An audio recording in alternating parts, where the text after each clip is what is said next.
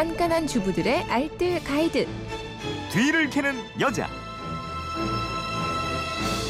네, 청자 여러분을 살림꾼으로 만들어드리는 시간이죠. 뒤를 캐는 여자. 매주 일요일은 일주일 총정리편으로 꾸며드리고 있습니다. 오늘도 곽지연 리포터와 함께합니다. 어서 오세요. 네, 안녕하세요. 네, 지난주에는 설 명절 연휴여서 뒤를 캐는 여자가 월요일, 화요일은 쉬었고, 네, 그죠? 네. 수요일에는 명절 때 사용하고 남은 술들 집안 곳곳에 활용하는 방법 알아봤어요. 네.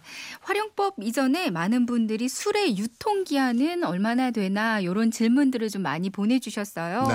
먼저 소주 유통 기한이 없습니다. 증류주인 소주, 위스키, 브랜드는 그 알코올 도수가 높기 때문에 내용물을 상하게 할 미생 물이 존재하지 않는다고 그래요. 네. 반면에 막걸리, 과실주 같은 발효주들은 이게 오래되면 술이 변질될 수가 있기 때문에 유통기한을 따로 정하고 있습니다. 맥주 같은 경우는 품질 유지 기한이 있어요.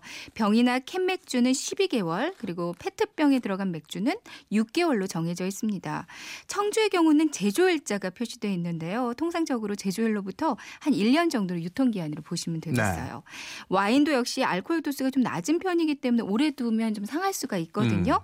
특별한 와인 몇몇을 제외하고는 대개 병입 날짜를 기준으로 3년에서 5년 정도 됐을 때가 맛이 가장 정점에 이른다고 합니다. 네. 먹다 남거나 또 유통기한이 지난 술 이거 활용할 수 있는 방법도 알려주셨죠? 네, 유통기한 안에 있는 술들은 요리하실 때 사용하시는 게 좋겠고요. 아니면 유통기한이 지났거나 한번 병을 닦거나 이런 것들은 다른 용도로도 활용하시는 게 좋겠어요. 네. 먼저 와인.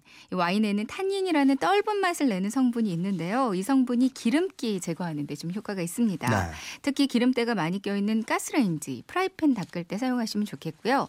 화이트 와인 같은 경우는 빨래할 때 그 세탁 마지막 단 계에서 한 컵 정도 넣어주잖아요. 네. 그럼 살균 소독뿐만 아니라 옷감이 한결 부드러워질 수가 있어요. 음. 소주도 그 시중에 파는 분무기병 있잖아요. 네. 여기 머리 부분을 소주병에 끼우면 딱 끼워지거든요. 네, 네. 이걸로 싱크대 상판이나 타일의 벽면 또 부엌 바닥이나 냉장고 내부 닦을 때 사용하면 다 좋습니다. 음.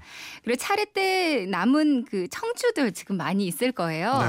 네. 홈메이드 맛술로도 활용하실 수가 있거든요. 마늘이랑 생강, 양파를 좀 큼지막하게 썰고요. 파도 대충 한 서너 쪽 정도로 잘라주세요. 소독한 유리병에 재료들 전부 넣어주시고요. 그리고 나서 남은 청주를 가득 부어준 다음에 서늘한 곳에서 한 달 정도 숙성을 시키는 거예요. 네. 그럼 홈메이드 아주 건강한 맛술이 완성이 됩니다. 음.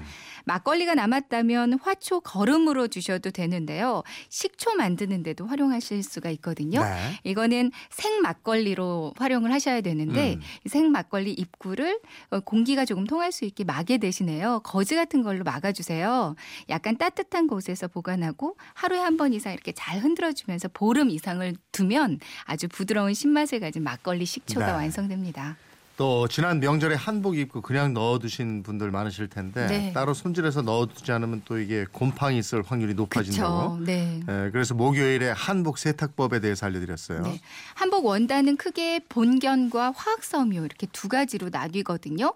요즘 애들 한복은 물실크라고 불리는 화학섬유로 많이 돼 있어요. 네. 물 세탁이 충분히 가능합니다. 대야에 미지근한 물을 담고요. 중성세제 풀어서 조물조물 물 세탁해 주시면 되겠어요. 이렇게 깨끗한 물로 서너 번 정도 헹궈주면 깨끗해지는데 봉견 재질은 근데 그때그때 좀 얼룩을 닦아주는 게 더 중요하겠습니다. 먼저 땀 얼룩이 생겼다면 안쪽에다가 수건 대고요. 분무기로 물을 살짝 뿌려주세요. 그리고 마른 수건을 톡톡 두드리면서 물기를 적당히 털어내고 이 상태로 3분 정도 그냥 둡니다. 네. 그러고 나서 다리미를 실크 소재 온도에다가 맞추고요. 천천히 살살 다려주시면 되거든요.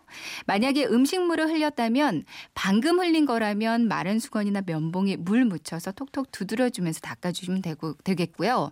음식물이 묻고 나서 시간이 좀 지났다. 이러면 수건에다가 중성세제 조금 묻혀서 톡톡 두드리고요. 다시 깨끗한 물을 묻힌 수건으로 여러 번 헹궈주시면 되겠어요. 음. 곰팡이에는 과탄산소다가 좋거든요. 네. 과탄산소다를 곰팡이 부분에다가 조금 뿌려주시고요. 그리고 나서 물을 조금 묻히면 거품이 올라옵니다. 이대로 20분, 30분 정도 그대로 두고 나서 깨끗한 물수건으로 여러 번 닦아주면 웬만한 곰팡이 얼룩은 제거가 될 거예요. 근데 좀 색깔이 진한 옷이나 무늬가 있거나 반짝거리는 재질은 피해 주시는 게 네. 좋겠고요. 또 보관 어떻게 하면 된다고 그랬죠?